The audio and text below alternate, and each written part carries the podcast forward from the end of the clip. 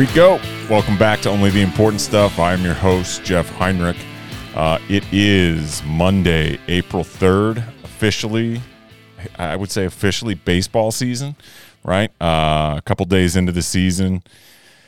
Sun is up in Minnesota, even though we just got 10 inches of snow two days ago. And uh, as I continue on down my little my journey down memory lane of finding old teammates and and and past players that I that I've got an had the pleasure of playing with.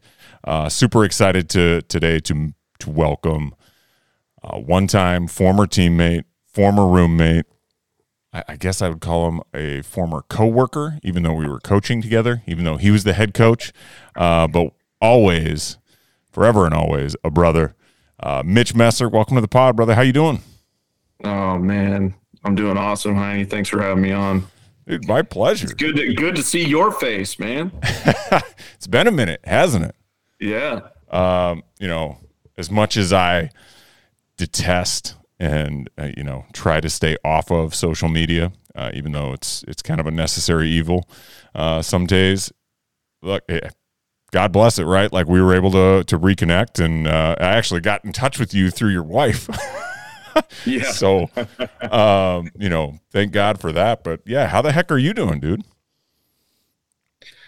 Good, good, man. Um, yeah. So my social media game, if if you're looking to connect or catch up on what I'm doing, that's the last place you're gonna find it. Right. Um, yeah, man. Um, uh, what's crazy is that JC, yeah, her she's on social media nonstop. And 10 years ago, it was like the complete opposite. You know, she was the, uh, she was very cavalier about, um, you know, being anti social media. Yeah. But she's playing, she's playing the game now. Inter- like because of her profession or just got sucked into it? I don't know. I, am not going to answer for her. it's yeah. definitely not for her profession. So yeah, um, I, Lord knows it's easy to get sucked into that shit, dude. Just and I yeah. find myself sometimes doing it, like on a Sunday or Saturday morning, and the kids are watching their shows or whatever, and I'm just drinking my coffee, and all of a sudden I find myself watching some stupid video about a, how a table got made. Just a complete waste of time. Yeah. And then you have self talk, right? Like, what the hell am I doing? This is yeah. ridiculous. Absolutely. Absolutely. Um, yeah, welcome, Mitch. Uh, super excited to have you on. Um, I've been kind of doing this little journey, you know, through guys that I played with and, um, you know, being able to share their stories. Uh, as as well as me getting to share mine, and and you know really like how it's kind of translating into what they're doing today, how they took what they learned in those situations and applied it with their children and so on and so forth. So super excited to talk to you, especially after, you know, my last episode I had had uh, Hunt on and got like the down low of what playing baseball in Rapid City was like for post 22 and you played there as well, correct? Yes. Yep. What was your experience like playing for essentially like a semi pro or a, a, a junior college team essentially like at such a young age was it as intense as he made it out to be? Yeah for sure. Um, you know and i think well, i know uh, my journey was different than brian's even though we lived in the same small town. Yeah. Um, you know for me really my first exposure to post 22 was when i was little. Uh, i want to say i was like seven or eight. Yeah. And usa baseball was in town playing chinese taipei and uh, team canada. It was like a big U- team usa event. And uh, man i my parents dropped me off and i think it was like a form of babysitting in the 80s um, and they just dropped me and my brother off and dude we chased foul balls and um, you know and then I wanted to come back and I wanted to watch Post 22 play because they played Team Canada. And yeah, so I think that whole experience is really what got me in, um, into the mindset of I think I want to do this. Like, sure. I want to be a part of that and I want to wear that hard hat because that's pretty damn cool. So, um, but yeah, I mean, playing little league, uh, there wasn't travel ball in Rapid City in the 80s. Um, grew up playing community baseball and then uh, so Brian and I actually came into the program in the same year. He was he's a year older than me. He was 15. I was 14. Mm-hmm. At the time, they didn't have any 14 year olds trying out, and I just went for it. Um, and you know, 100 kids. It's a meat grinder, man. There were three. They would have three levels of cuts. You know, one each week. Wow. So uh, yeah, when I was 14, I made it. Damn. And uh, yeah, like I said, and Brian talked about it, right? Like it's it is it, it's a meat grinder. Yeah, like you got to perform. Yeah, you got to work hard, but like that's the minimum expectation for you sure. Just, you you got to be everything that they need. So that's crazy. Did you? And you know, I think that's one of like the questions I I ask myself all the time, right? Especially as it translates to now, because that was essentially just like this massive commitment uh, at an early age in a time when it really wasn't as much of a thing as it is now, right? Like so many mm-hmm. youth sports nowadays, like are asking you to uh, essentially commit year round um, to their program in some form or fashion, and you know they kind of have it set up from a, you know, whether it's like basketball, like doing the travel team and then going to join the AAU team and going to team camp, you know, and so there's like no time for other stuff. Do you do you think it's all worth it? Um, I mean, that that's a terrible way to frame that question. um, but you know, do do they get out of it what they're like what they're trying what what you have to put into it versus like you know where I grew up, yeah. you could play every single sport whenever you wanted. There was no ne- necessarily no need for specialization, um, and there was at that time kind of probably a push that look like we want you to be well-rounded athletes and do other things and don't get burnt out and so on and so forth you, but having gone through that from your perspective is that something that like you feel comfortable like kind of like talking to your kids about and you know ensuring yeah. that they don't get burnt out or you know letting them know what what commitment yeah. looks like yeah right um yeah i think so um you know, burnout was definitely part of it for me. Not while I was not while I was there, but definitely that last year at Augie. Mm-hmm. Um, just I, you know, again, I'd been going. Just you started the grind at age fourteen. I mean, that's yeah. crazy, right? Um, sure. So by the time I was twenty two, it was like, man, I, I think I'm done with this. I think right. I'm ready to move on. Um, so yeah, I think it's real. Um, you know, in Rapid City, you still had the opportunity to go play other sports. Now, could you go to a camp during the summer? No, of course not. Um, right. You're not going to football camp. You're not going to hoops camp. Um, but, you know, I played football until my junior year. And the reason I didn't play when I was a junior is we got back from the World Series um, out in Oregon, and it was like the last week of August. And, uh, Jeez. and it was yeah, and there were a few of us that just kind of looked at each other like, do we really want to jump right into football camp right now? Yeah. Um, and we played what 96 games that summer. So, Jeez. um, so yeah, I, I, I think burnout's real. I think it's in, important for parents to manage that, mm-hmm. uh, but all, but at the same time, feed the passion, right? Like feed yeah. the beast. It's tough.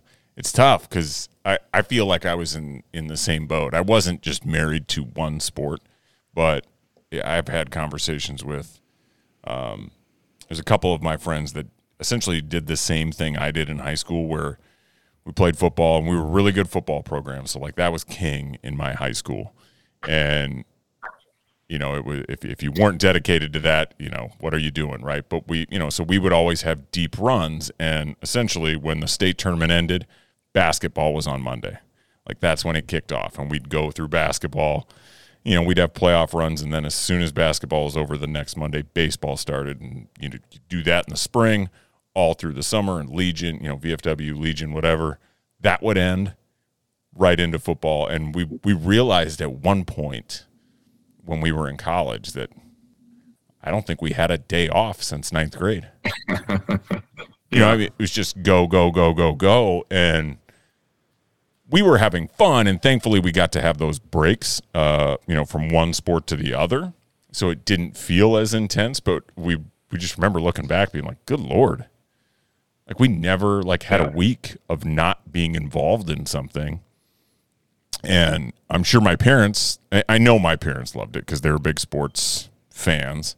Um, but goodness gracious, like what a commitment for everybody involved. Just yeah. a lot. It's a lot. And so then I, I would echo what you said, right? Like when I was a senior, man, I was enjoying playing, but at the same time, when the season was over, you know, some tears were shed because the because the ride was over. But at the same time, I was just kind of ready. I was looking forward to what's next, right, and not having to take eight Advil before every game in the event that I had to go close, right, like my arm wouldn't fall off or no pain shooting down the fingers. So I was I was ready to move on. I, I totally understand what that's like. Um, but yeah, so I can't imagine, you know, that level of commitment in high school, starting so early to one, just seems like a lot. It just seems like a lot, and it's something yeah. I wrestle with with my kids, because um, those those opportunities are available, right? And up here, obviously, hockey is a thing, mm-hmm. uh, and I I really try hard to make sure my kids are not interested in hockey. um, if they, you know, if they ask, I'm going to let them go. But um, that is one of those things. Like, dude, I got neighbors that have five year olds that are in hockey eight months out of the year. Yeah, it's crazy to me. It's it, and crazy expensive for Holy sure. Cow. Yeah, dude, they got to rent ice time. Like they got dry land work. They got so much stuff that they do that just, it blows my mind. Mm-hmm. I don't know. Yeah, it's a wild journey, hockey. Yeah. You know, but um, you know, in the same vein of this commitment discussion and sports and the the positives so far outweigh any of the negatives, any of that burnout feeling that I got. I, for me, I just felt like, man, that was just a season in my life where I was just ready to move on yeah. and take everything that I learned from the time I was 14. Like it's I kind of look at it as like a badge of honor. We did really hard shit with a bunch of dudes that we liked and yeah. we loved, and we got to hang out and do stuff that we really enjoyed doing. So fuck yeah, um, absolutely. It was it was a blast. Absolutely, and that that's like so. Like my wife's not a big sports person, right? Um, she she has zero interest in like watching a game, right, or anything like that. She'd rather watch Real Housewives, and you know I love her, right? But it's it, it's one of those things that unless you've like essentially like been through the fire, right, or been battle tested with mm-hmm. you know people who are like minded and all working towards the same goal, it's hard to explain like what sports, whatever it might be, can give you and can teach you. Um, and so like it's awesome to hear you you kind of like have that perspective and say like yeah like I know what hard work is. I know how this will translate for me into the rest of my life. And that's what I want my kids to know and like to learn. Mm-hmm. It, because it it is so invaluable, right? And like there's there's no script. Um, any game, anything can happen, and it's you know you're you're winning and having fun, or you know you're learning from mistakes that were made and how to do better next time, and what you can do, and the sacrifice that needs to be made, and so on and so forth. So yeah, like I want them to be involved, but I also like temper that with how hard do I push. it's, yeah, it's a weird for balance sure. for me. Um, yeah, yeah, but anyway, for, for, yeah, I mean, like for me with my daughter, she plays hoops. Yeah, um, she's okay, right? Like she just started playing when she was in eighth grade, but man, for me, I just want her to like check it off the. Like, okay, cool, I get another year. Like I get another year. Mm-hmm. Um, because you know again we know we've been through it we're on the other side of it we know how valuable that is um, even if she never plays varsity or even if she never gets to college. Yeah. Um, having that experience of having to do something hard um, and work through it and and work through it with other people it's huge. So i'm i'm thankful for that that's for sure. Absolutely. So you so you played at rapid right? Post 22, famous program, right? And then, so from from Post, where did you end up, and what was that journey like? Because I know you went to a junior college. I've forgotten the name since, so mm-hmm. I apologize. But um, where where did you end up? How did you get there? Why was that the path that you pursued at that time? Walk me through that. Yeah, goodness, what a mess that kind of was. um, self-induced too. Like, so I um, out of post 22, I committed to South Dakota State. So I signed my senior year with SDSU. Um, good friend of mine, Tom Mausel. Uh, we were roommates and teammates at Rapid. Okay. Um, and then I left SDSU after my freshman year. Um, Brookings was not my jam.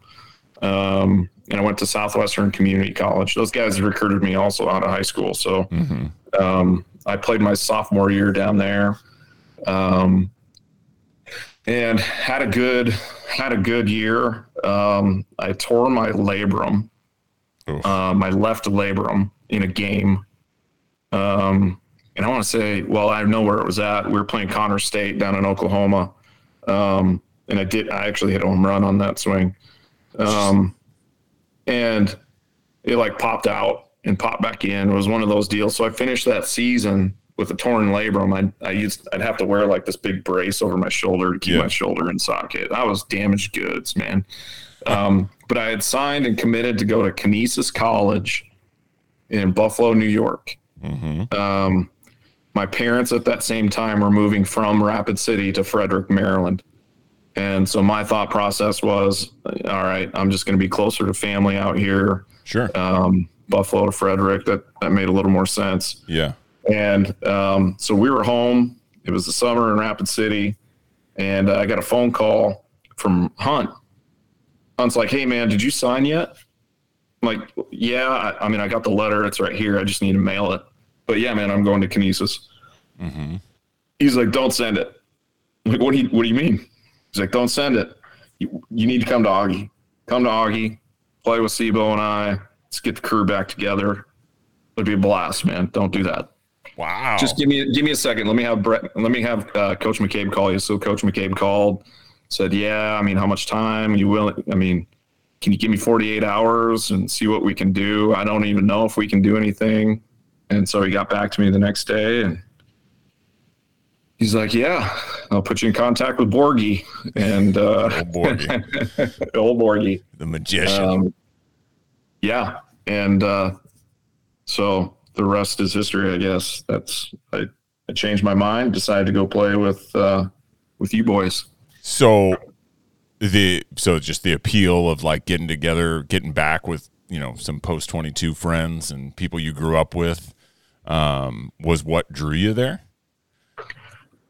I, you know, I think so. You know, it's so hard to say. I mean, I was such an immature kid at the time. I was blown in the wind. I really didn't have like uh, a strong mentor in my life outside my dad. But my dad, you know, he he never played sports in his life, and um, he did the best he could. But man, I just I, I didn't have any guidance. I was just blown in the wind. It sounded good at the time. Sure, sure.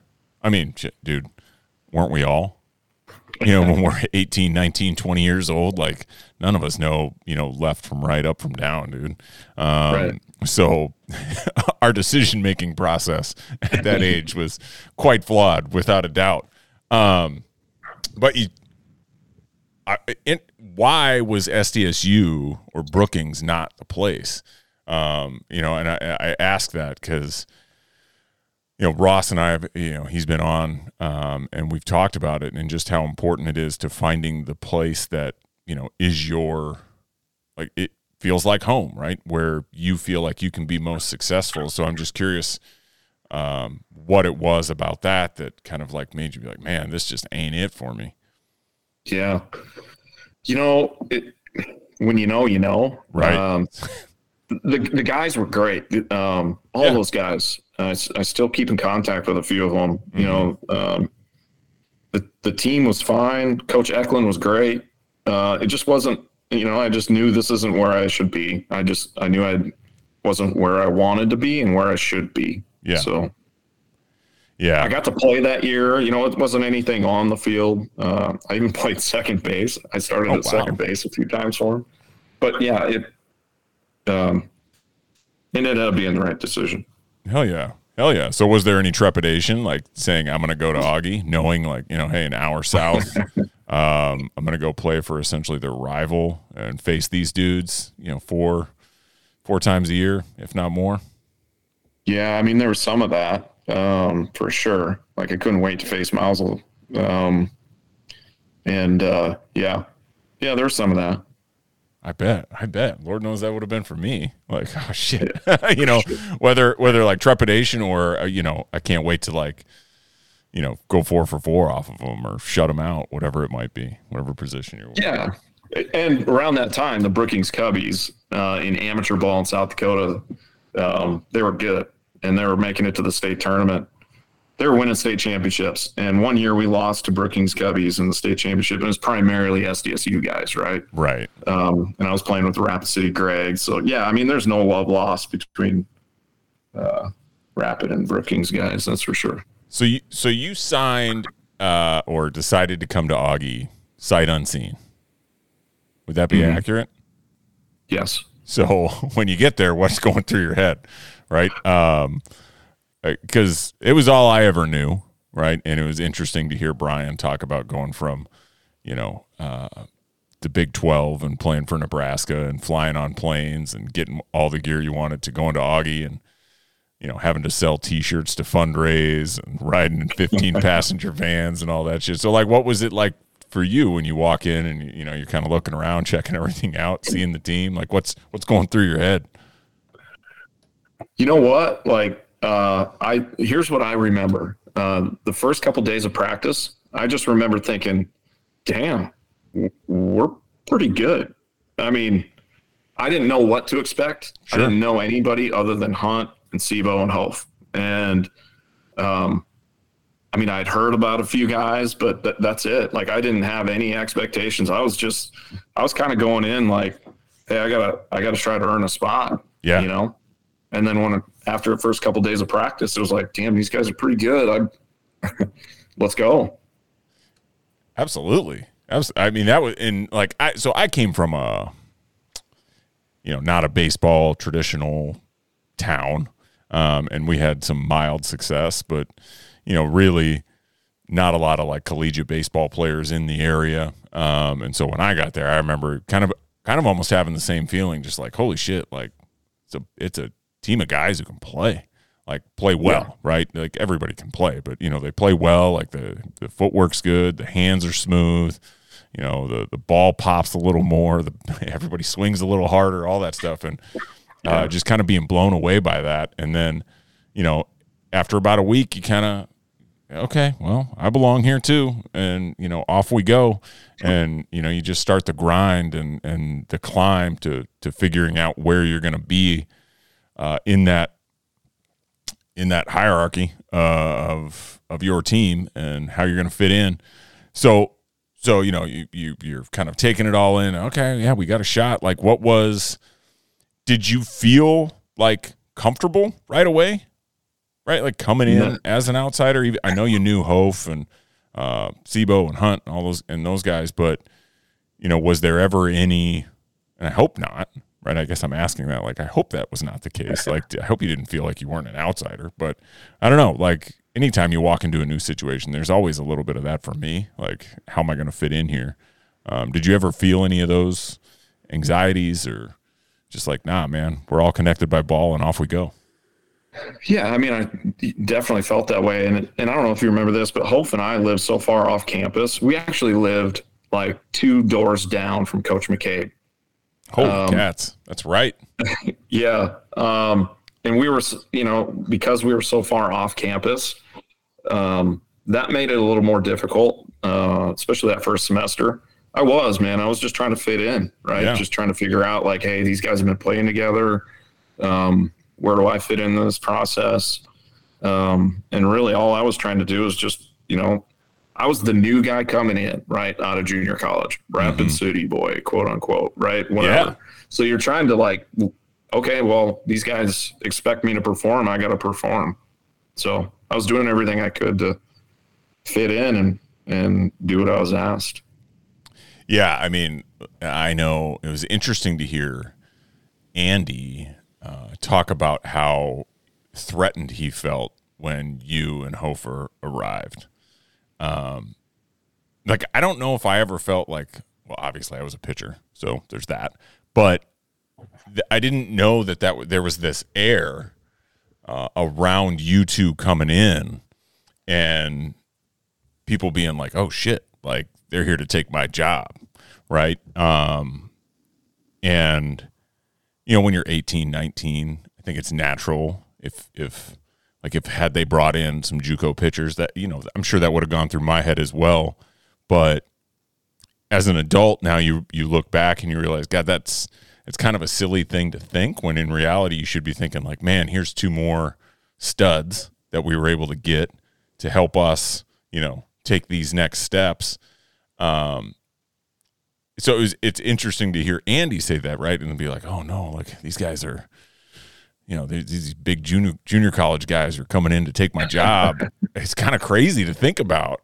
Uh, I'm not sure I have a question, but like it's just it's it's yeah. I find that fascinating, right? That like that's some people's mindsets in those situations. But again, I think it's just natural when you're 18, 19 years old, and as you said, right, like just trying to fit in and you know be a part of the team. Yeah, crazy how competitive. Andy say that too, right? I didn't know that was there. I didn't um, either. Like to me, like he was like good. yeah, what, what do you got to worry about? That was my first thought. Like, right. dude, what are you concerned about? That's what was going through my head. Was like when he said that, I was like, "Holy cats, man!" Like to me, well, you're biting and scratching for time, man. You're the only one that's locked into the three hole. Like you're in the lineup day in day out. Right. That that. But hey, like that's the mindset I think that some people have to have sure. and or have, you know, to to achieve that as their they always feel like you know anybody is coming to take my job and they never feel safe they never feel secure which probably leads them to you know work harder and you know continue that grind so ah, golly but so you were way off campus kind of just yes. keeping the story moving and then next year you decide to uh I don't know if it was a good decision on your part or or or you thought like, oh, what am I getting myself into? But you decide to jump into a house with uh, me, Ross, Ryan, Andy. Uh, who, who else was there? Dino and was D- he, yeah, I guess yeah, Dino. Oh, and Oakland. Oh right, yep. And Oakland. So we had six dudes in a house that maybe slept four. oh, dude. Like what? Maybe had four on the lease. Yeah. right. what went through your head like saying, yeah, let's do this? Were you just like, this is going to be awesome? Or I need to be closer to campus and I'll take it?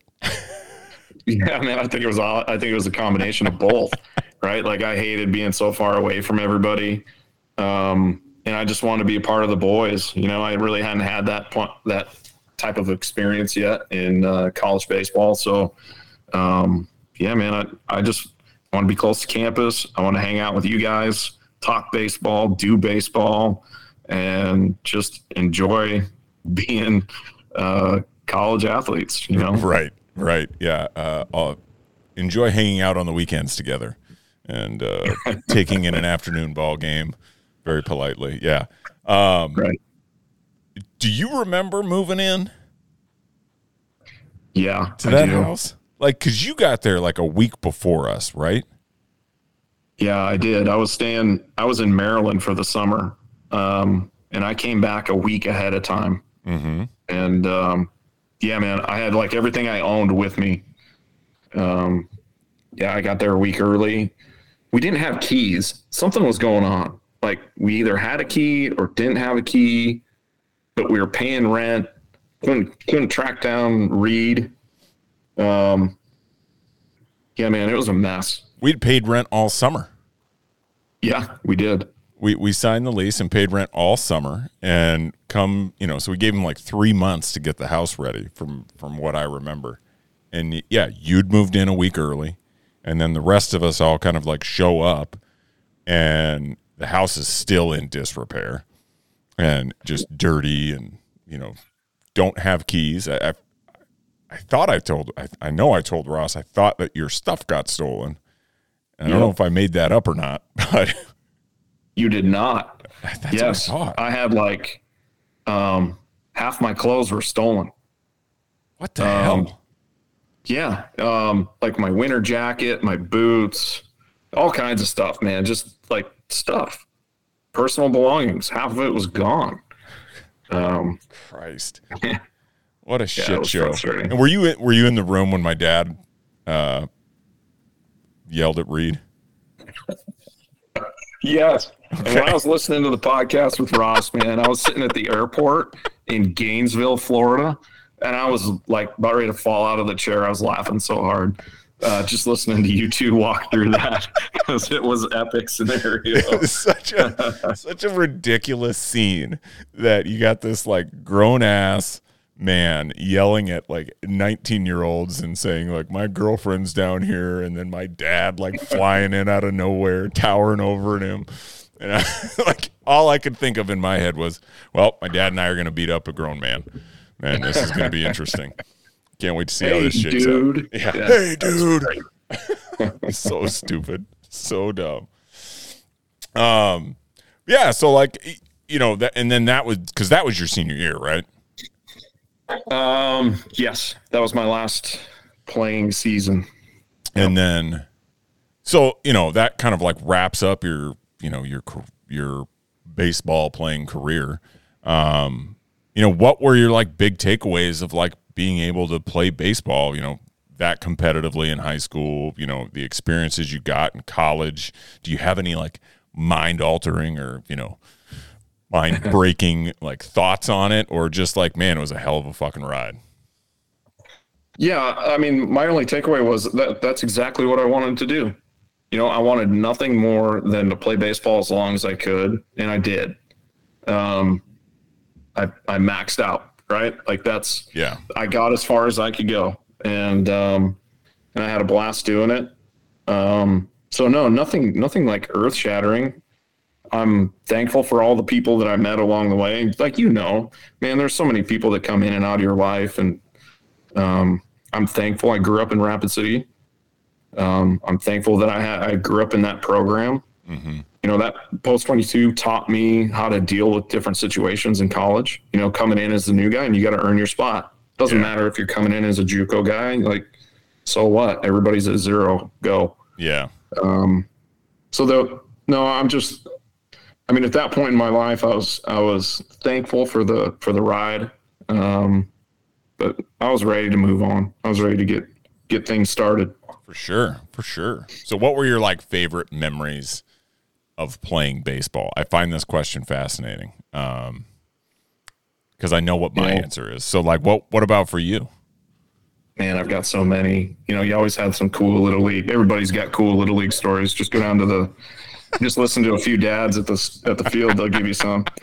Um, like Oh yeah, high school. You know, in high school, I think the cool coolest experience was, um, you know, making it to the World Series, uh, both in '95 and '96. That was cool. Um, and then in college, um, like I would say, just like I remember certain plays, certain certain instances, uh, Mhm. hitting a, ho- a game tying home run against Mausel at Augie. I remember that. Um, you know that. I think you and Ross were talking about this. Mhm. Like I remember more experiences with the boys, just us hanging out. Um, you know, whether Absolutely. it's a crappy hotel in Homestead, Florida, or me and Ross riding in the front of the van, driving somewhere through the through the Central Valley in California, trying to figure out where the hell we're going. yeah, Um, you know, just uh, those are. I remember that stuff far better than any anything on the field. yeah, same man. Like that's what it is for me. Um, you know, I remember like everybody else's big, you know, stand out, you know, like performances and games, like that stuff sticks out to me just because I was, uh, I, I always felt like I was so invested in how everybody else was doing. You know, obviously I remember doing things, um, but I like those aren't the things that pop in my head when I think about playing, you know, college baseball or playing, you know, whatever sport it was in high school. It's always the dumb stuff that, you know, kind of is burned into your memory. Um, yeah, that trip to Florida was absurd, right? Like the first Right. hotel we stay in, we end up like leaving because there's bullet holes in the windows, and then we stay at like essentially a worse one. That- God, like if our parents knew where we were, they would have been like, absolutely not. um, Yeah. yeah, like that's the stuff, man. It, it's all those memories that you know. I'm just so thankful that I was able to essentially acquire right uh, along the way.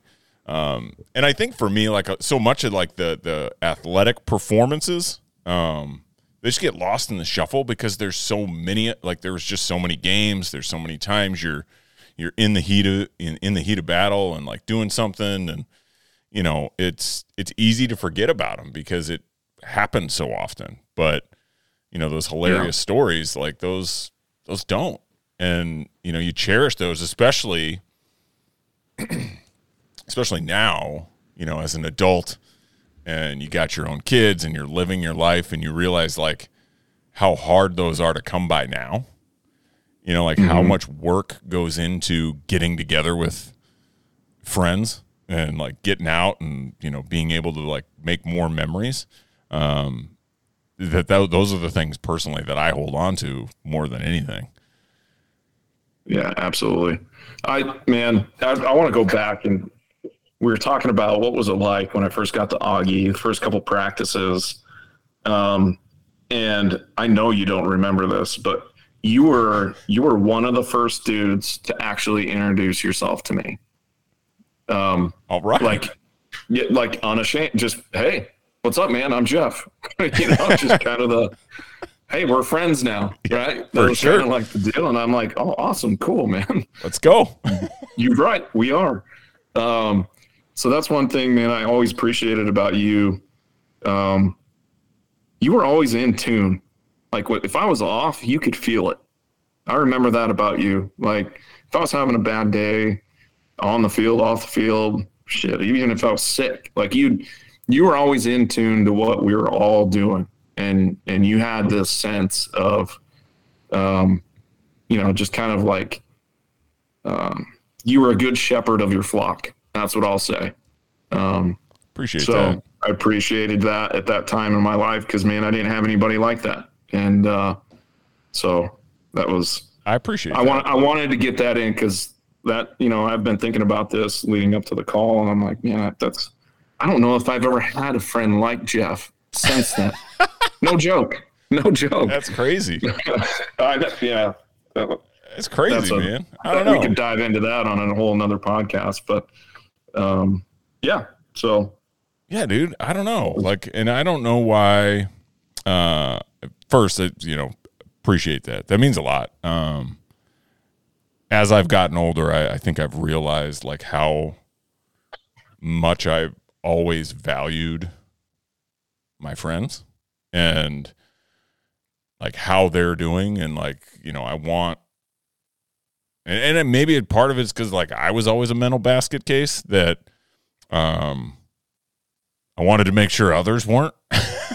um, whatever Yeah. that might be, right? So if like somebody, I, I don't know, right? But I just, I, I, I, I always, I realize so much now that I get so much out of the relationships that matter to me. That's where all my energy goes, right? Like, if you don't know me, um, a lot of people will just think I'm an asshole because I don't pour, I don't pour that into them. You know what I mean? But if if you're part of my circle, whatever that circle is, you know, you get all of you know all of it, and I want everybody there, right? Like whatever that is, wherever we're at, I want to make sure we're all there and we're all doing all right. And um, I hope like my kids do the same thing, right? Um, we've all had those friends that are like the glue. Um, Mhm. and I've I've never thought of myself as that. I always have thought like there were others that were glue, um, that kind of like draw drew us together. But I know like I, I yeah, I don't know, man. I just like my friends mean the world to me. Um, you know, obviously my family and my wife does as well, but it, that's the stuff to me that matters, right? Like my professional life, I could. I mean, obviously, I want to succeed, but um, you know, uh, jobs come and go, you know, and you, you can change careers at the drop of a hat if you wanted to. Uh, it's it's all about relationships. It's one of those things that you know I feel like I've really gotten more in tune with, uh, and part of why I wanted to do this. It's one of my big reasons is just being able to reconnect with everybody and um, bring some joy into into my life, more joy into my life, and hopefully, you know, to theirs as well. So I appreciate you saying that, man. That's awesome. Yeah, yeah. That's, that's Selfless. You put other people first, and your kids are lucky um, that that they've got a dad, man. They that that lives that out, and um, I just think it's awesome. Means a lot. Um, Means a lot, Mitch. I appreciate yeah. you saying that, brother. Um, so so you graduate, right? Like in uh, Lord knows, like I went through a now what phase, you know, like especially when you're so much of your identity and who you are and you know what you're doing is wrapped up in this thing. What was going through your head? Like, did you have this, like, yeah, I'm going to graduate college, I'm going to go be, uh, you know, whatever it was you're going to be, you know, a lawyer, a doctor, an engineer, I don't know, right? But like, did you have a plan after? or were you just winging dude, it? Dude, totally winging it. Um, I had no plan. Um, I had no mentor. I had not. I had no one to guide me. Um, and I wasn't smart enough to, or had, nobody had ever recommended like, hey, why don't you reach out and try to find a mentor, figure out where it is that you want to go, and then find somebody that's there, and that's your mentor. Like I, I have no idea. Yeah. Um, where I wanted to go. Now I married somebody who was very clear on where she wanted to go and what yeah. she was going to do. Um, and that's, you know, that was the next step for, for me. Uh, once I graduated, you know, JC and I got married mm-hmm. um, in May of 2002. And uh, we, we were off to University of Montana. That's where she went to law school. So we were off to Missoula in three months and uh, man, I had no plan. I, I didn't know. Yeah, no just, clue what I wanted to do. Just just try to figure it out on the fly, right? Yeah. Um, I, I think that's also that's kind of like how we like. I don't know. I grew up in uh, in a world of, you know, you graduate, go get a job, work there for forty years, and retire. Like, and any job that gives you stability is is a great career path to take. Not what are you passionate about? You know, what do you want to be doing with your life? Like those weren't the conversations that I had with my dad. You know, it was it was just find something stable and just go do it. Yeah. Um yep. Which as a 22 year old is I don't know, for me was incredibly depressing. like coming out of like such a fun period of your life to think, all right, now I just got to go to work for the rest of my life. And yep. I don't know what I want to do. So I'll try this. I'll get, you know, and ugh. And that, a lot of that, like that went into just as much as uh, other things, but that was a big part of like, I got to be doing something more. And so, fuck it, I'm going to go serve my country. Like that seems like something I can do and I could succeed at. And so, like, I just took off on it. But not going down that path like how did you navigate that personally yeah. like trying to figure out what the hell you wanted to do so here's what here's what ended up happening i um, i don't know if you remember this guy but um, jim clark he was the managing partner for principal financial group he would come by every now and then and quote unquote donate a bucket of balls yeah and he'd always drop it off at practice mm-hmm. and um, in exchange, Coach McCabe, I don't know if any of this is legal, but in exchange, uh, Coach McCabe would just let him hang out, right? So yeah. we're hanging around the cage, and he asked me, "Hey, Messer, what are you doing when you're done?" Have no idea. Why don't you come work for me at Principal Financial Group? Yeah, cool. Sounds good. Don't know anything about it, right? But it's a job. So, um, and he's like, "Okay, cool. While you're doing your tests, while you're doing your studying, because you got to do a bunch of them." Uh, what do you think about coaching my son's uh, junior legion team? You know, pays 750 bucks for the summer. You can study, coach, get all that knocked out when the season's over with, hit the ground running with principal. So, yep, sign me up. That sounds great. Um, so that's that's kind of how the coaching journey began for me. Yeah. Um, yeah. Yeah. Well, geez, I feel like I helped you a little bit there at what was it, post 15? Yeah. Still got the shirt. You helped me a lot. I still yeah. got the shirt. Um, yeah, that was that was a fun little summer. Like, I I enjoyed that, and I never thought I wanted anything to do with coaching. But I remember enjoying like teaching kids how to like do something cool. In my opinion, you know, like here's how you throw a slider. I could never do it, but this is what all my friends say what you need to do, right? Um, yeah, I, I don't know. I took a, I, I had a lot of fun doing that, and you know, obviously, I wasn't the head coach, so it was a little more relaxing for me, and I didn't feel any pressure whatsoever. I'm not sure I did either, but it was it was a blast. Hey man, do you remember like that summer we started off 0 and 15 or something like that? yeah, it wasn't great. Um, I remember you and I were sitting on a bucket in Yankton, and we were, you know, whatever, 0 and 14 maybe at that point. And I was about ready to kick the bucket on the field. I was so mad. And uh, I remember looking at you going, man, I don't think I'm any good at this. Like, I, I think I think we're not very good coaches. I think we're better at players. Um, but that team, man, that was a that was a fun summer because they really picked it up and they turned it around. And uh, we I think we played for the state championship. Is that right? oh man, I don't Against remember that. Yankton. Maybe it's possible. Um, yeah, I don't know.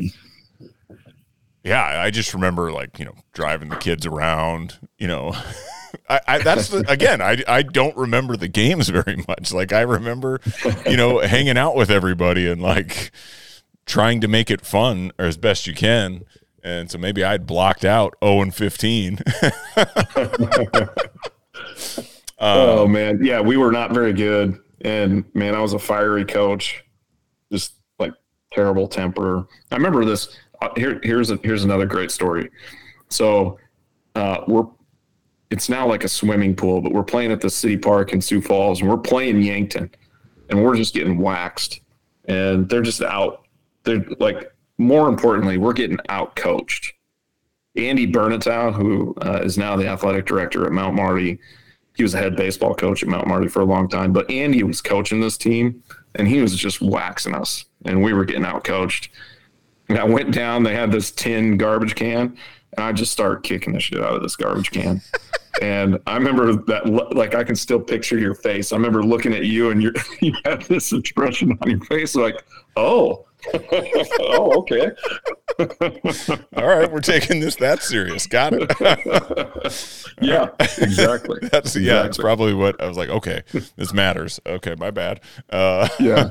yeah. I just didn't like getting, you know, No. I knew that the other guy, the other coach, was just he was out coaching us. Yeah. That that didn't sit well. No, no. But was that like a spark? Because you then didn't you go coach in Rapid eventually? No. Well, eventually, yeah. So uh, JC and I, uh, after we got married in May, we moved to Missoula, Montana Yep. in August, and that's where she started law school. And halfway through the year, uh, she got awarded a summer uh, clerking job at the end of her first year of law school in Great Falls, Montana, clerking for a federal judge. So it was like what three hours away from Missoula's three hours away from Great Falls. So she was going to have to be there from like Monday through Thursday and then drive back on Friday.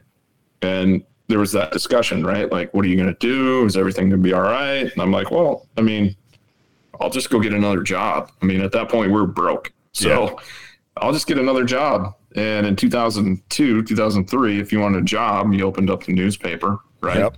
and you went to the classifieds, and it was all in alphabetical order. And near the top, it said baseball coach. I was like, oh, shoot, I've done that. Looked it up, called them, submitted my resume, and I got a coaching job. And uh, so my first job in Montana was coaching the Bitterroot Bucks. The Bitter Bucks. Bitterroot Bucks. Wow. Yep. I'd like to see that So happen. it's yeah, it's the Bitterroot Valley. So it's the same valley. If are you a Yellowstone fan? You watch that show? Yeah, I've seen it. So it's the same valley that that's that film was filmed in. Wow. Um, just had some had some great kids, had some good teams. Um, starting to have a little bit of success. Um, and then you know it just kind of progressed from there. We we we moved to Bozeman, Montana when JC graduated from law school, or I'm sorry, yeah, when she graduated from law school, I got the head coaching job in Bozeman. Um, At the had high a school. lot of success there. Um, At the high school, I mean, there's a yes, okay. Yep. Very cool. So, yeah, it it. Um, I always did other things in my life just to make sure that I could keep coaching. Yeah. Um, it was sometime when we were living in Missoula where um, I made that decision, and it was apparent, like, hey, I I think I want to do this. Uh, I think I want to be a baseball coach. Okay. Uh, the trick was I was living in Missoula, Montana, so not exactly fertile ground for uh, young expi- young aspiring baseball coaches. Yeah, it's not a mecca by any stretch of baseball. No. Um. So so how long were you there? How long were you there? How long were you guys both there doing that prior Yeah. to going to where you're at now? Right. Because I want to know. So we spent- too. Yeah, sure. So we spent three years in Missoula, um, and then in we uh, 2006 we moved to Bozeman, Montana, Okay. and uh, JC got a job there working for the public defender. Uh, I was still at Wells Fargo Home Mortgage. I was in the mortgage game, um, but I, more importantly for me at the time, I was I was the head coach for uh, the Bozeman Legion team. That is their high school, right? So Okay. Yep. um, and that's a program who they had never won a state championship. They never even won a conference championship. Um, really, kind of known as a organization that underperformed. Sure. So, um, you know, they took a chance on a young kid like me, and uh, I saw it as an opportunity to. And there's nowhere but up, right? Um, and so, uh, yeah, we went in guns guns blazing. Um, won the first step. We we won their first state championship uh, our second year. Nice. Uh, we ended up a game away from the World Series. Dang. And uh, so, yeah, that was a nice run. Uh, and that really started to kind of put the program on the map. Uh, financially, it was starting to become, um, you know, something something different than what it was before, where you, you know, you're trying to figure out how to feed kids on the road. Sure. After year two, you know, um, th- those conversations changed. So, uh, year two, we hosted a regional, uh, played in a regional. So, things were progressing pretty well. I had an awesome staff. Um, uh, Dan McKinney and Ryan Johnson, Matt Bearfield. Um, I don't know what I would have done without those guys. Um, you know, it's it's having a good coaching staff is just the same as having a having good teammates, right? for like sure. when you're on a, when you're on a team and it's just a bunch of dudes that are really selfish, um, just not good teammates. It just doesn't work well, right? Everybody's miserable, and I'm just thankful that I never had that experience. I always had really good dudes that were with me on that journey, and um, we always saw the game the same way. Uh, and when we didn't, they weren't afraid to challenge, and it was just it was a lot of fun. Hell yeah. Hell yeah. That's awesome, man. Um, and so how long were you guys there? we were in Bozeman for four years. Um, and it was the end of 2009. At the end of that 2009 season, I actually took the team down to Rapid City and played in a tournament. Um, and we beat Rapid City. We beat them twice. Nice. Um, so at the end of the end of the season, uh, Coach Ploof called and started asking questions about when you're moving back, yeah. um, you know, we started having those conversations. Um, he,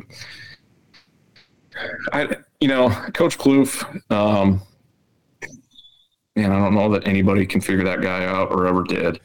Um, but that that conversation took me back a little bit, kind of like, man, I people used to ask me all the time, "Are you going to go back and coach in Rapid? Would you ever go back and coach in Rapid?" Sure. Um, and my answer was always a hard no. Like, no, no, I'm good. This is this is kind of our deal now, you know. It's, Yeah. It's, um, but when he called, um, and kind of laid it out there, it was like, okay, well, I'll come back Mhm. um, if certain things can can happen on our end. You know, we owned a home. Uh, we actually owned two homes in Montana at that time, and um, so things just lined up. It worked out. Uh, I accepted the position. I was going to be, I was a full time baseball coach in Rapid City.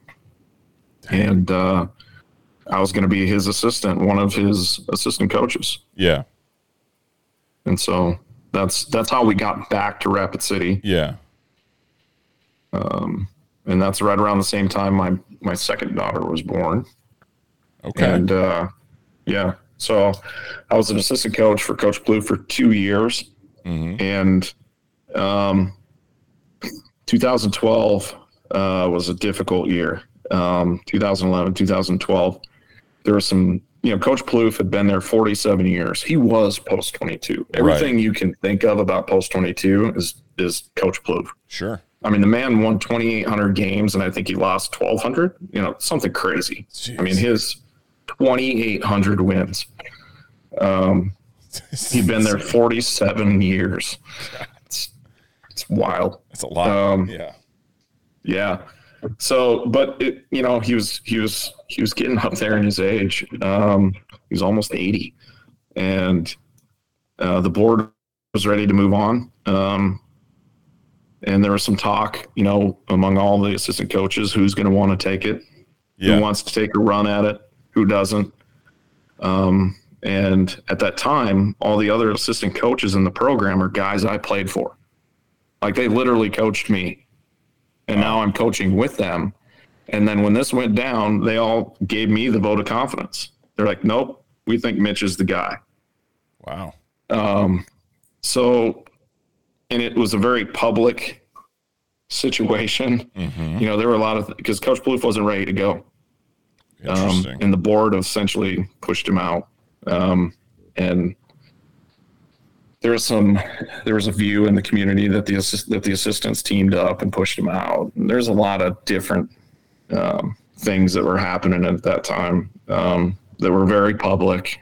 Um, and so that was that was a tough time, but went through the interview process, um, ran up against candidates from Rapid City that played professionally, guys that didn't play in Rapid City that played professionally, and I I was I was given the head coaching position in 2012. So um, that that really kind of changed everything for us as a family, and um, kind of set us on a new course. I bet, right? I mean, I can't, uh, you know, no one wants to be the guy who follows it, you know, generally, people don't want to be the guy who follows a legend Right. because that's really hard to live up to, just the expectations, um, it, you know, always being compared to. So I, I am, I'm assuming that that was definitely a a thing there. If you're, you know, if you're saying like how public this was, and there was like, you know, different stories flying around uh, the community about you know getting pushed out and whatnot. I, I imagine there was a probably a healthy amount of that being thrown your way. A lot. Um, and I, I mean, it's the next thing that I'm going to tell you about um, that went very public. That was harder to deal with. Still, still kind of is, which is weird. Um, but yeah, that was that was difficult. It was difficult on our family. Um, you know, I was I was portrayed by a lot of our season ticket holders. I mean, you're you're talking about a community that's got um, you know 16 1700 season ticket holders for a for a high school legion program Right. um, you know it's it's a it's a totally different animal so um, yeah it was difficult um, people that i had known in rapid city people that supported me as a player longtime fans Yeah. who who were now like my enemies, like actively working to undermine me. So, um, yeah, it was crazy, and it was like, man, all I want to do is just uh, I I just want to coach and help these guys and get this program back to where it was, and that was really all I wanted. And uh, but I knew I was called to do it.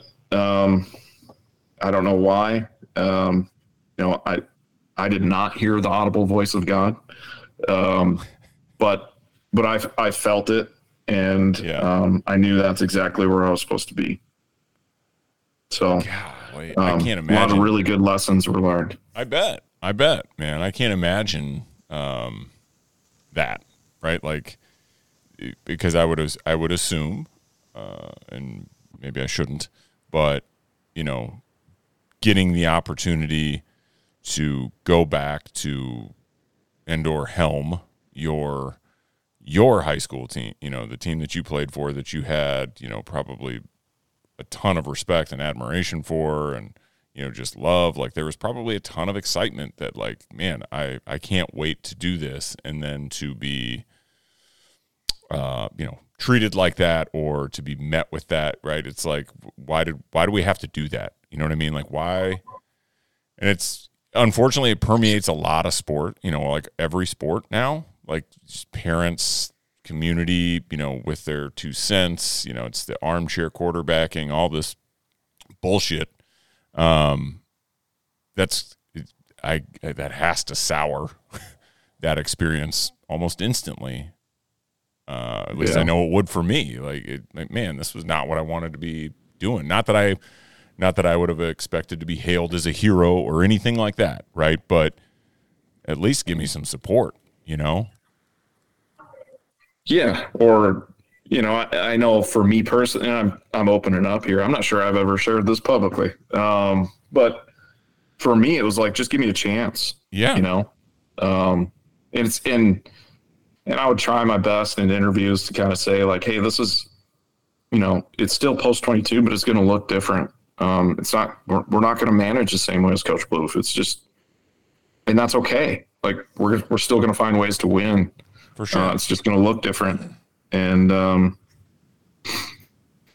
yeah, it was it was good though, man. I I learned a ton about leadership. Mm-hmm. Um, very expensive experience uh, about leadership and how to manage a lot of different parties.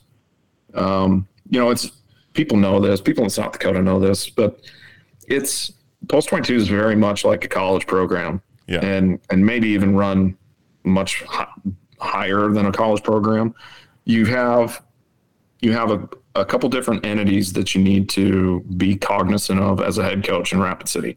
You have the booster club, mm-hmm. which is alumni. Yep. okay. So you have all these dudes that came through. You got to manage your alumni. You got to manage the city relationship. You got to manage the relationship with the American Legion, and of course, uh, the parents, which is always uh, can be a challenge. So mm-hmm. it was um, for me and our family. Um, it was an interesting time. I would say I would label that season of our life growth. We were we were growing. Yeah, and, and I mean you can get into as much or as little as you want, but like what made you walk from that, walk away from that? In in 2000, well, so, I mean, we had um, the first year was uh, in 2012, and that season was okay. I think we won 45, something like that. We didn't win state. Uh, 2013 is where things started to click, and we started building the machine, and we rattled off four in a row. Um, and we finished uh, again, made it to the championship of the national regional twice and got beat uh, in the previous years. Since 2017 rolls around, and we've got a really nice club. Um, and we get through the regular season and we're 51 and 7. Yeah, we're 51 and 7. Wow. Um, and and I knew I had a really good club. I knew I was going to have to take us out, so we went, we traveled all over the place to try to play good teams, get challenged. Yeah. We went to Pullman, Washington, and we went down to Denver quite a bit. Of course, to do the Omaha thing um, and Twin Cities. Mm-hmm. But um, you know, when we were doing things in the off season because we had some good, we had some nice players to just increase the competition. So we were good, and uh, we hosted state tournament that see that summer, and we got beat at home. Oof. Didn't even make it to the championship game. So, um, you know, there was a lot of discussion after that season. Uh, I got called in by the board. Uh, they wanted to discuss what happened. Um, it's like, gosh, I don't, you know, we went 51 and nine. That's what happened. Um, just so happened we lost with two of them this last weekend. Yeah. We just, we, we picked the worst time to not play good baseball. Yeah. Um, the other thing is, you know, the, the, those two summers, 17 and 16, I had players get kicked off the team for doing drugs. Oof. And in both years, they were key. They were key players. Yeah. Um, and and that was hard to kind of bounce back from. But the kids did a great job. Sure. So at the end of the 17 season, when they, you know, I got called into a board meeting, um, man, it was just like, uh, I just, I remember at one point looking at the president going, Hey, do you feel like it's time for me to go? Mm-hmm. And the room went silent. And he looked at me and he's like, I'm not sure I can answer that. And for me, that was just like permission to go, okay, Yeah. I think I'm done. Yeah. Um, I think it's time for me to go. Yeah. I mean, So, you don't get that immediate no. Right? Like that's what you're looking like. Do you still support me or no? I can't answer that. Well, come on now. Like just be Yeah. honest. You know what I mean? That's what would be going through my head. Like just give me a straight answer. It's it uh, I'm asking you man to man or man to woman, whatever it might be and just be be straightforward with me. yeah. Yeah. I mean, it was, you know, that's the trick with parent boards um, is unfortunately there's going to be some, some emotions uh, brought into those decisions. Mm-hmm. Um, and look, I, I mean, we, we, as a coach, you always get to the end of the season and you reflect and you go, man, where did I mess up and what can I do better? Yeah. I think most of us do that, right? No matter what we're doing. Um, and we definitely got to the end of the 2017 season and, and we had some regrets on how we did things. You know, I guess uh, in 2017, there were some guys when we were in Pullman. Um, I'd had these guys for a long time. This was like my third year with them on varsity. Um, so there was a level of trust that I had. Yeah. Um, and there was a night where I was like, okay, you guys are on your own for dinner. Um, and I think we had moved, maxed our budget for the day too. But uh, like, go ahead. Uh, you guys are on your own for dinner tonight. Uh, just make sure you're back by nine, you know, the whole deal. Room checks at 10, etc. And apparently there were some guys that snuck out and it was Washington. So you can get weed. And guys snuck out, got some weed, took advantage of the liberty I gave him. Yeah. I didn't know about it until the end of the season, which kind of added some insult to injury. But Sure. um, you know, that's that's my bad. Ultimately, that's that's on me as a head coach. Um, and there were some within the program that were like, "Man, that stuff can't happen," and I don't disagree with them. Yeah. Um, but yeah, at that point in our family life, um, you know, the kids were starting to get to that age. JC was kind of giving me the look like, yeah, I think, I think we're done with this. Um, and I was feeling that way too. sure. It was, it was a lot of, it was a lot of work and it was pretty draining emotionally. So, um, yeah, moved on. And then, and so then you, uh, from that, then did you move to Arizona? Yeah. Shortly after that, we moved to Arizona. Okay. 2018.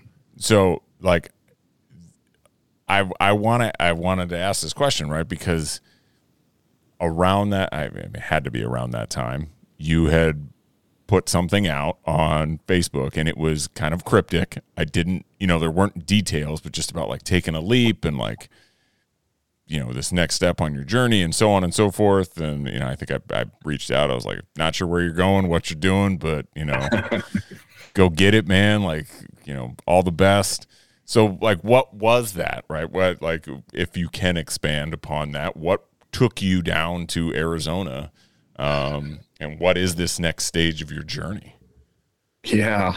Wow. Um, man, we took a leap of faith as a family. yeah Uh, JC at that time was working for her family, um, and she quit working there.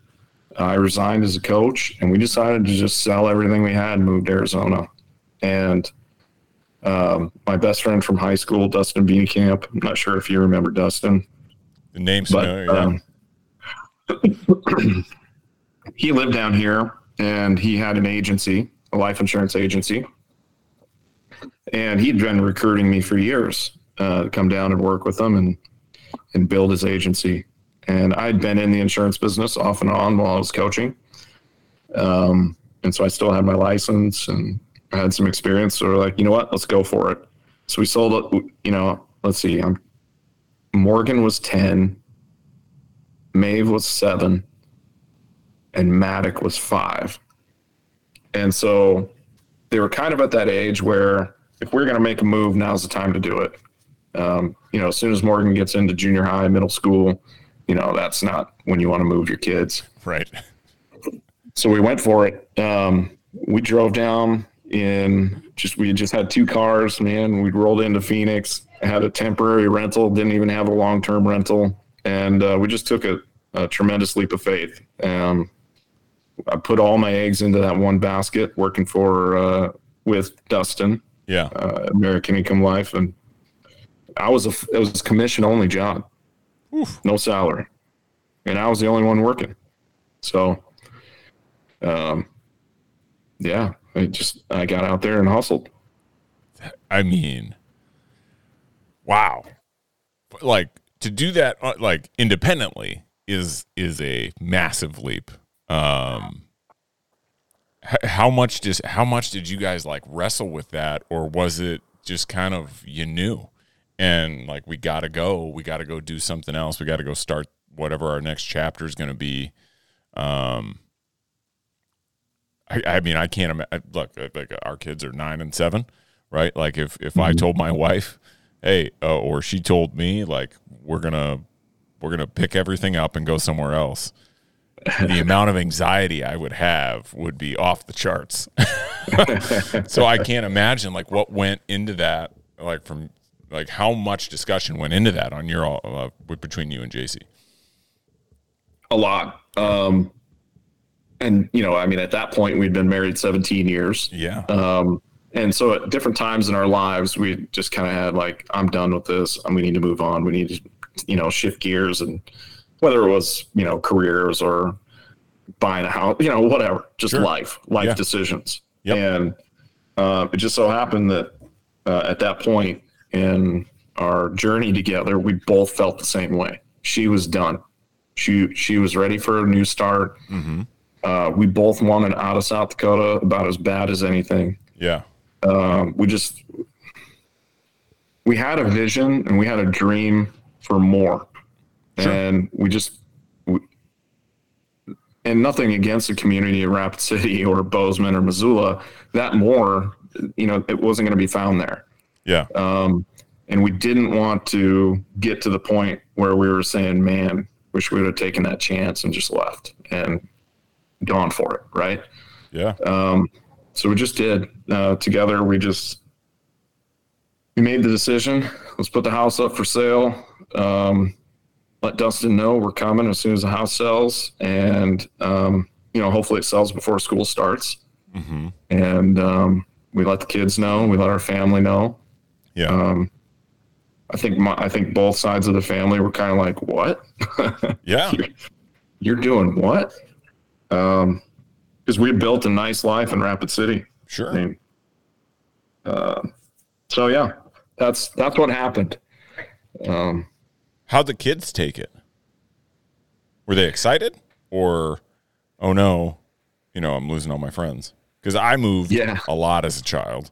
Um, and, you know, my last one was when I was 12, going from Arizona up to Minnesota. My sister was 15, right? And to say that that was easy um, would be just a bold faced lie, right? Like we both struggled. It took us a while to uh, adapt and, you know, integrate into the community, into the school.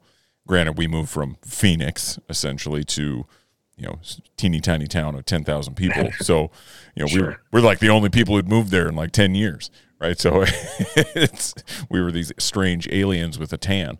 Um so like but yeah, like what how did did you did they talk to you guys like that they were nervous, that they were excited? I'm just I don't know. Yeah. I mean, they had all that, right? Sure. Um, Morgan, my oldest daughter, uh, had a great friend group um, and that's one thing about my oldest daughter, man. She can make, I mean, it doesn't matter where we put her, she's going to have friends. She has no problem establishing new relationships. That's awesome. That's just Morgan. Uh, big smile, bubbly personality. That's that's our muggy. Um, Maeve, on the other hand, didn't have a lot of friends. She really wasn't plugged in much. Uh, so for her, it was like, hey, cool, new adventure. Yeah. Um, and our son Matic, I mean, pff, come on, I mean, Yeah. Five year old boy, whatever. Yeah. I They mean, don't care. yeah, sure. When are we leaving? No more Um, winners. No more jackets. Great. Yeah. So the kids were good. Um, That's good. and it was, it was those. How many years? We got there in 2018. Um, and it wasn't until about midway through 2021 where we started to find our groove. Mhm. But those first two years, it was rough. It was very difficult. So how did you get through that? Like, what did you? Would you lean on just each other? Yeah, I mean, I always leaned on our faith. Yeah. Um, uh, it was a, it wasn't comfortable. We, I think in the back of your mind, you're always going, "Hey, this is going to work out, right? Like it's Yeah. going to be positive." You don't go into anything with that mindset of it's not going to work out. I guess if you do, it's definitely not going to work out. Right.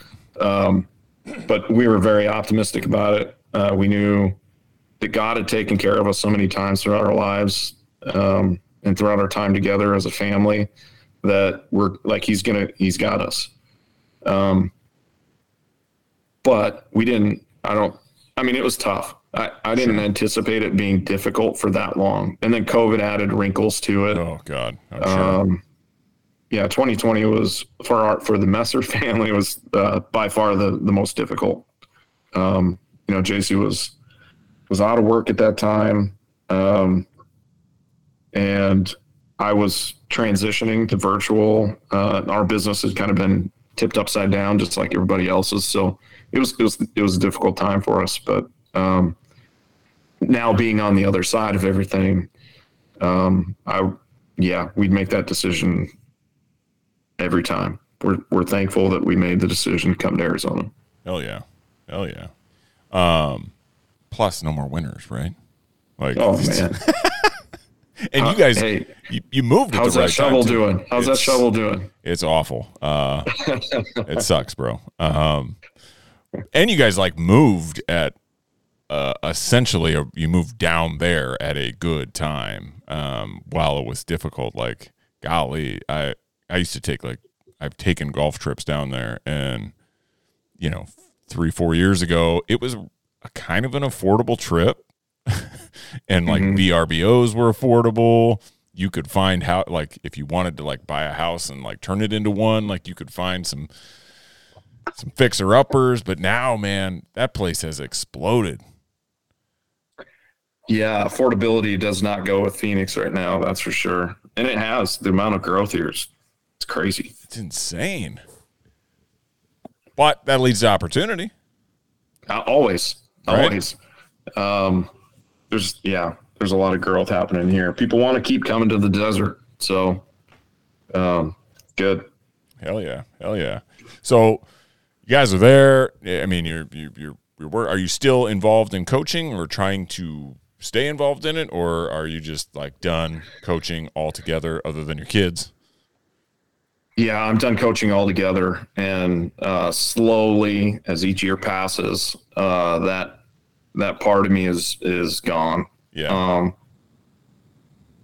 you know, I just I don't have the baseball bug like I used to. sure Um, you know, when I was coaching, man, I was all in. I, Yeah. I was, I was all in. I, I probably wasn't the greatest friend. I, pro- I know I wasn't the greatest uh, husband. I, I wasn't the greatest dad. Like I, I had such a narrow focus on being the absolute best coach that I could be, and um, leading our and just I was just you know I was a dog, man. I was locked in. That's what I wanted. yeah And uh, so these five years have been really good. I've never had so much personal growth in such a short amount of time. Um, you know, because I just got thrown into doing really hard stuff. It's just really different stuff. Um, you know, baseball stuff by and large mental and physical, and you can work through the physical part. Um, and mental, you know, you just learn to do that when you're playing baseball. But um, you know, when your family's involved and your kids are involved, um, you know, and, and you're the sole income earner, and uh, dad's got to get out and hustle in order for us to pay bills. Mm-hmm. Uh, that's a different type. That's a different game. And when you go through that, um, you start learning different things about yourself. Um, together, me and JC, our relationship got better. I don't want to say that it was good while we were going through it because it was hard. For sure. Um, but now coming out of the other end, uh, we're definitely in a better place uh, in our relationship. That's awesome. Um, so yeah, man, it was it was uh, beautifully difficult. I, I can imagine. I can imagine. Right, just the the whole step back from what you know. Um, you know, it's what prevents a lot of people from taking leaps. Right, uh, is that comfortability, comfortability with where they're at. Right, having support where they're at, whatever it might be uh, whether it's family, their friend group, um, people they grew up with, you name it, right? Uh, your name, right? Like you, you, mm-hmm. you, were, you, were, known in the community. Uh, obviously, your wife's family was known uh, out in that area. Shit, I was, I took a trip out to the Black Hills this summer. All right, um, and, there you go. Uh, or excuse me, last fall, and like every place we stopped, I'd see, you know, your wife's family's name, you know, on on jewelry and I'm just like, yep. ain't that some shit? Like, what a what a way to like, you know, have memories flood back into your into your brain. But yeah, so like to walk away from that, right, into a into a spot where you know one person, and maybe you knew more people down there. I don't know. Um, it's not an easy it's not an easy task, and I think that prevents a lot of people from doing something like that. And um, you know, kudos to you guys for you know seeing where you were at and kind of like coming together and realizing it was going to be difficult because I think so many people nowadays like they want that instant um, gratif- gratification of you know decisions that they're working on, right? But dude, everything's a grind. Anything worth anything is is a grind. You yeah. know, it's delayed gratification is way better than instant. You know, you're going to work ten times harder and build that base, uh, and and do it the right way than, as opposed to oh man well my initial thought was awesome so i don't need to make any changes and it's probably going to fall off after a short period of time. So i mean again kudos to you guys um, as a family coming together to to make that decision as well man. Like that's awesome. That's yeah. awesome. well you know what? And my decision to quit coaching gosh that's i mean that's that was minor honestly. Sure. Um compared to the decision JC had to make. Uh, you know, she had she had been working for the family business, the business that her grandfather started yeah. back in whatever 42, 43 when he got back from the war. So, you know, she had been working for the family business for 10 years. Uh, mm-hmm. Her dad was nearing retirement and you know we were stockholder all this stuff that kind of went into that decision that's a that was really hard for her i'm sure um and she, but she made it and um, that was a far more. I mean, that her decision was way more difficult than my decision to step away from freaking post twenty two. I, I bet. I bet, dude. Um, but again, yeah, kudos, right? Like to both of you. Um, Thanks. That that's awesome. That's awesome, and you sound like you guys are doing great. Uh, you're getting into golf. How's that going? oh man. so I bought my first. I, dude, I didn't own clubs until two years ago. That's how, crazy. How does a man go through life and buys his first pair of clubs when he's 42 years old? Well, I would. Um, you're probably better. You were probably better off. Like, it's a frustrating sport. oh man, it is frustrating, but I love it. Yeah. Yeah. What's it's uh, a work in progress? Oh, for sure, right? Um, what's the how hard was it for you to adapt from swinging a baseball bat to swinging a club? Super hard. Um, even like you know, there's an adjustment to swinging a baseball bat to a fungo, um, sure. and then you swing a fungo for 17 years, and then you oh, what's this thing? Oh, I got yeah. ball on the ground. Okay, hard man. I'm I'm not good off the tee. I'm terrible off the tee. Everything going um, right? Of course. Yeah. Classic baseball swing. Yep. takes Yep. years to correct, my man. Like it. Oh, I wish it should translate. Right, you're, it's you're swinging, but it's so ridiculous. It's so difficult. Yep. Yeah. That's what's so frustrating. Like, are you kidding me? I mean, come on. I should I should be able to pick the. Uh, come on. Yeah, it's Golf. I can. I can It's just fucking this swing, sitting there. It's just sitting there. like, why can't I hit it straight? It's fun. For sure. Yeah. For sure, dude. Um, and the kids, how the kids? What are they into now? Good. Good. So Morgan Morgan is our oldest. She's a freshman in high school at Mountain View High. Yeah. Um, she plays hoops. Uh, she played softball. Not a fan of softball. Yeah. Uh, doesn't like it, but she likes basketball.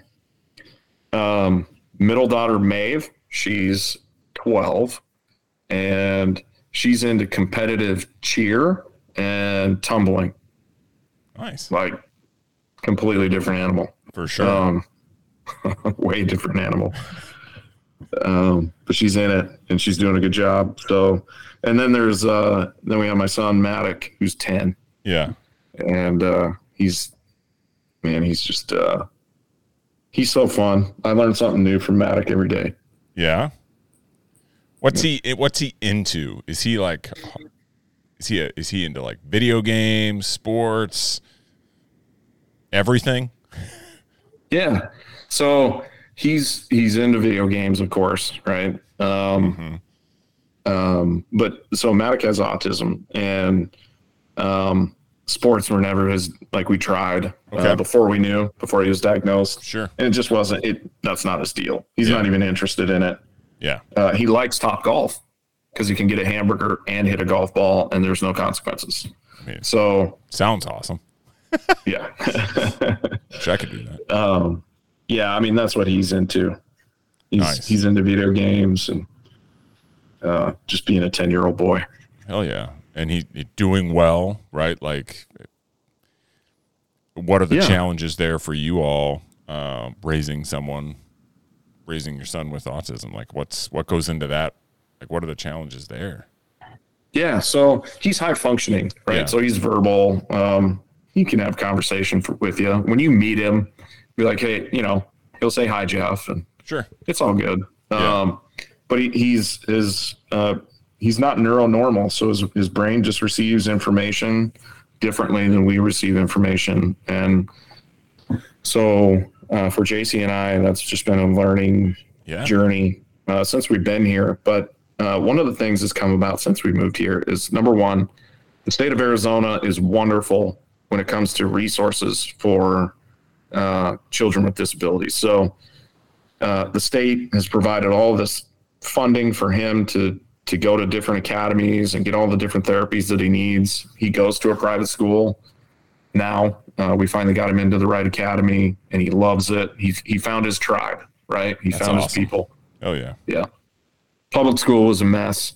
That's part of that two to three year journey uh, Sure. here that was really difficult. You throw some financial stress on top of, you know, just trying to figure out what was best for Maddock and get him on the path. Um, so yeah, now everything's squared away. He's doing well. He's he's awesome. Again, I learned something new. Uh, just the way his brain works, the way he sees things. Um, it's amazing. Hell yeah. Well, I I I got to imagine, right? It's in, in some respects, it's it's a bit like coaching leadership, essentially, right? Because you everybody learns in their own way, and it's about figuring that out, right? And connecting with them and getting them to a understand, b be their best, you know, all those things, right? So.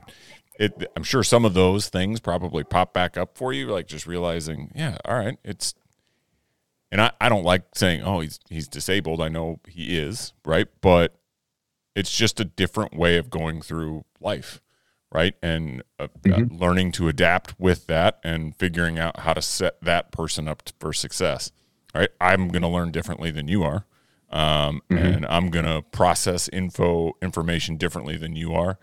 Same with him, right? And Yeah. I got to imagine like some of that coaching and being able to do that, like because you had different kids every year and figuring out how to connect to them, probably helped a little bit. Yeah, I think so. Um, although, you know, I yeah, for sure. He's um, and that's part of what I learned from him. Right, is how to patiently work through situations with him. Like even just this morning, here's a perfect example. Hey, bud, we're going to church, and transitions are hard for him. Sure. Like he, he needs a lot of time to process it. Yeah. And, you know, unfortunately, we were just in a hurry. I forgot to tell him, hey, man, we're going to church. so he had a hard time with it, uh, had a meltdown. But uh, it was like, okay, that's that's on me. You know, Right. We didn't give him enough time. And uh, in the past, I would have handled that differently, right? Like I would have been a little more firm. I would have, let's go, let's go. And uh, it would have made it worse. So, yeah, definitely. He's, um, he's awesome. That's awesome. That's great, dude. That's great. Yeah. Um, yeah, dude. You got you want to talk about anything else today? Yeah, uh, come on, man. I got questions for you. What, Fire what- away. Can I ask them? Fire All right. away, brother. So, what's your favorite? What are your favorite memories? Now, I'm going to try to get specific here. Ooh. What are your favorite Augie baseball memories? Give me your top three. My top three. Um, definitely that Florida trip. Like that's up there. Um, for number one for me. Uh, because our fresh that was like our first real trip. Um, when we were freshmen, we went to like Missouri for our spring trip, which was just awful, and it was cold, and we got murdered every game that that first trip, right? And I was like, "Holy cats! Like, what the hell did I sign up for?" Um, so that first trip down to Florida was was just awesome. Um, from the baseball to the experiences we all got to have together, you know, going to going to South Beach, you know, and walking around that place like just a bunch of wide-eyed idiots from the Midwest. Um, to you know, God, we, we did that uh, that fan boat ride and went to that Gator Park. Like it was just, Oh, man. it was Yep. awesome. Like that whole trip was awesome. To the hilarious stories of the freaking hotels, uh, all of it. Right, that's that's up there. Um, going to San Francisco or the California trip was great as well. Um, for very similar reasons, right? Like just being able to like have those experiences with my teammates. Uh, and then, you know, honestly, like living in the moon towers, like with my teammates, right? Like living in our Yeah. house together. Those were that. That's what like was awesome. Um, playing wise, you know, I don't know. Like there are some saves here or there, striking some hitters out here or there that like pop into my head, but for the most part, it was just it was just being with with the boys in those new settings and having like a group of guys that you were with to go through them with together. Yeah. That's it for So when you were in the when you made that decision Yep. to to join the military, Yeah. you went to the Marine Corps, right? Army. Army. Yeah. Okay. So so you get through basic. Like, what was that experience like? What was basic like for you? Uh honestly, like fucking easy. Huh? Not that difficult. Um, the hardest part was the mental breakdown of who you are. That's what it's all about. Is they're essentially reprogramming you as a as a person to no longer think. And it's really hard for me to do that. And so I learned how to adapt to, you know, quickly snap to and respond to orders and when to challenge, right? And when to offer your opinion. And it served me really well. And it has continued to serve me really well, like throughout my life. Like there's times when, you know, as a professional, you know, like, all right, you know, so and so saying something, it's uh this is a yes, sir, yes, ma'am. You know, Yeah. may I have another situation? And then there's times when, yeah, you can offer your perspective. Um so that was, you know, just realizing, you know, I can't be me all the time. Uh, you know, you kind of learn to like start to like segment it off and uh yeah, just that breakdown of your personality and creating this new one that will respond to anything at any time, right? And the whole goal is all right, if somebody tells you go take a hill and there's a machine gun up there and you know you're going to get mowed down, you don't question it. You just go take the hill because we're just going to try to Mhm. overwhelm them, right? And that's what they want you to do. So that was kind of tough So to when- overcome. I can imagine, man. Like, so when you get out of basic, how's that work? You get out of basic. Do they give you? Do they call it MOS? Like, well, how did you figure out what your job was going to be when you're done and where you're going? Yeah, so like in the in the army you get to pick what you're going to do before you sign up. So you have to take this test that gauges how smart you are, like which will then allow you to choose different jobs, right? Like you can't go into military intelligence if you score poorly on this test, right? Um, and so I took that, and I think the the max you can get is a 99, and I got a 99, which I was like, okay, this is it wasn't that difficult of a test. I could do whatever I wanted, and you know the recruiter's sitting there. He's like, "What do you want to do? You want to get into intelligence? You want to go be an officer?" And I was like, "Nah, I want to shoot some shit and like be on the front lines. Like that's why I'm here." Um, I don't want to be a desk jockey. That's why I'm walking away from what I was doing. It, it, it it's not who I am. And they showed me a couple of um, combat arms, which is the people who fight videos, right? Of you know people who ride around in tanks, the infantry, you know, where you're in groups of hundred or two hundred, and again, you got to go take that hill. And then they showed me this video of a Cav Scout, and it had dudes jumping out of planes, riding motorcycles through the jungle, you know, snowmobiles on mountains. I was like, that's dope. I want to do that. Um, so I got to pick it. Uh, you don't know where you're going when you're done. That's at that point, you know, you're just you're left up to the army's whims wherever they need you. And when I got out of uh, my basic and MOS training, um, which is called AIT, we did it all at one station. Um, they sent me over to South Korea. So that, was, that was my initial assignment was go over there and hang out on the frickin' DMZ and be a speed bump if North Korea ever decides to invade. Damn. So what year was that? That was 03, 04. So things weren't hot yet in Iraq. I mean, they were, they were But- ish. Okay. Um, and it was yeah i mean like we all assumed um, you you graduate that and off you go. Like you're you're Right. going over there. There's no way to avoid it. And there's not. I mean you're going. It's just a matter of time. So were you happy about the South Korea deal? uh yeah it was fun. Um it's boring as hell. But i met one of my best friends over there. You know we met in basic and we both got shipped over there at the same time. And you know we go, we got a, a chance to get to know each other really well and you know develop that like you know bonding side by side shit together. And uh, you know he's one of my one of my best friends was in my was in my wedding. And you know he's he's one of those guys right that you call if hey somebody uh somebody treated my daughter poorly we got to go you know do some damage and you can't ask questions and he's just gonna Sure. he'll fly out you know so it. yeah it was it was fun um there's always that guilt in the moment of i know other brothers are doing the heavier lifting at the time and you feel guilty being there but you know uncle sam's got a plan for everybody at some point so Yeah. So what year did you get out? I'm sorry, man. I know we're going over, no but you're fine I, man, I've told you in the text, like I was a terrible friend, terrible at keeping up.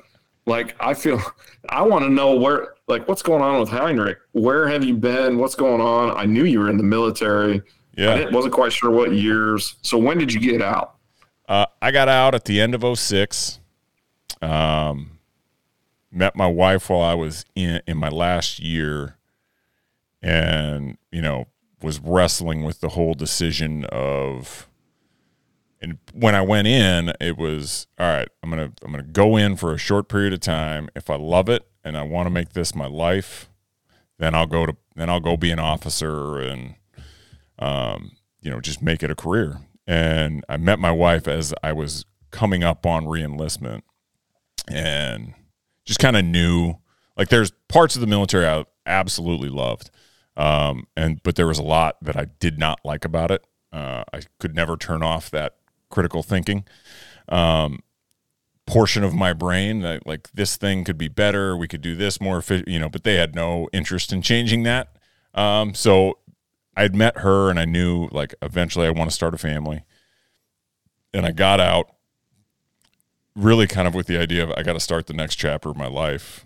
You know, hopefully settle down with her if she'll say yes, you know, have kids, all that stuff. And so got out in 06, um, moved back home for a short period of time, then moved back to Kentucky where she was. And we got married in 09 and we moved up to Minnesota and that later that year, like a month after we got married, uh, because of my work. Mm-hmm. Yeah, we've been here ever since. Uh, dad passed away in 14. Uh, kids were born, and my, my, son was born in 14. My daughter was born in 15. I got crazy sick in 2015, but yeah. life's going well now, man. Like I like, yeah, I'm doing well. Um, family's great. Um, no complaints by any stretch. Um, you know, we're we're in a good spot. Like wrestled uh, a lot of emotional demons out of my life. I feel like, and hmm. um, you know, I'm happy. Like I'm happy with where we're at. I'm happy with where we're going. Um, I think like I think there's always like what else is there? Um, mm-hmm. and you know, this was part of that for me, like trying to chase that uh, dream or passion, something that I knew I always wanted to do or thought I could do. And so this is my attempt to see if that can work. Um, and, and, you know, this is it's a ton of fun. Whether it works out uh, in the end or becomes a thing where I can quit working, uh, yeah. is irrelevant to me at this point. I think like when I was always thinking of starting doing one, I, that was what I wanted to do. Like, yeah, I want to make that my job.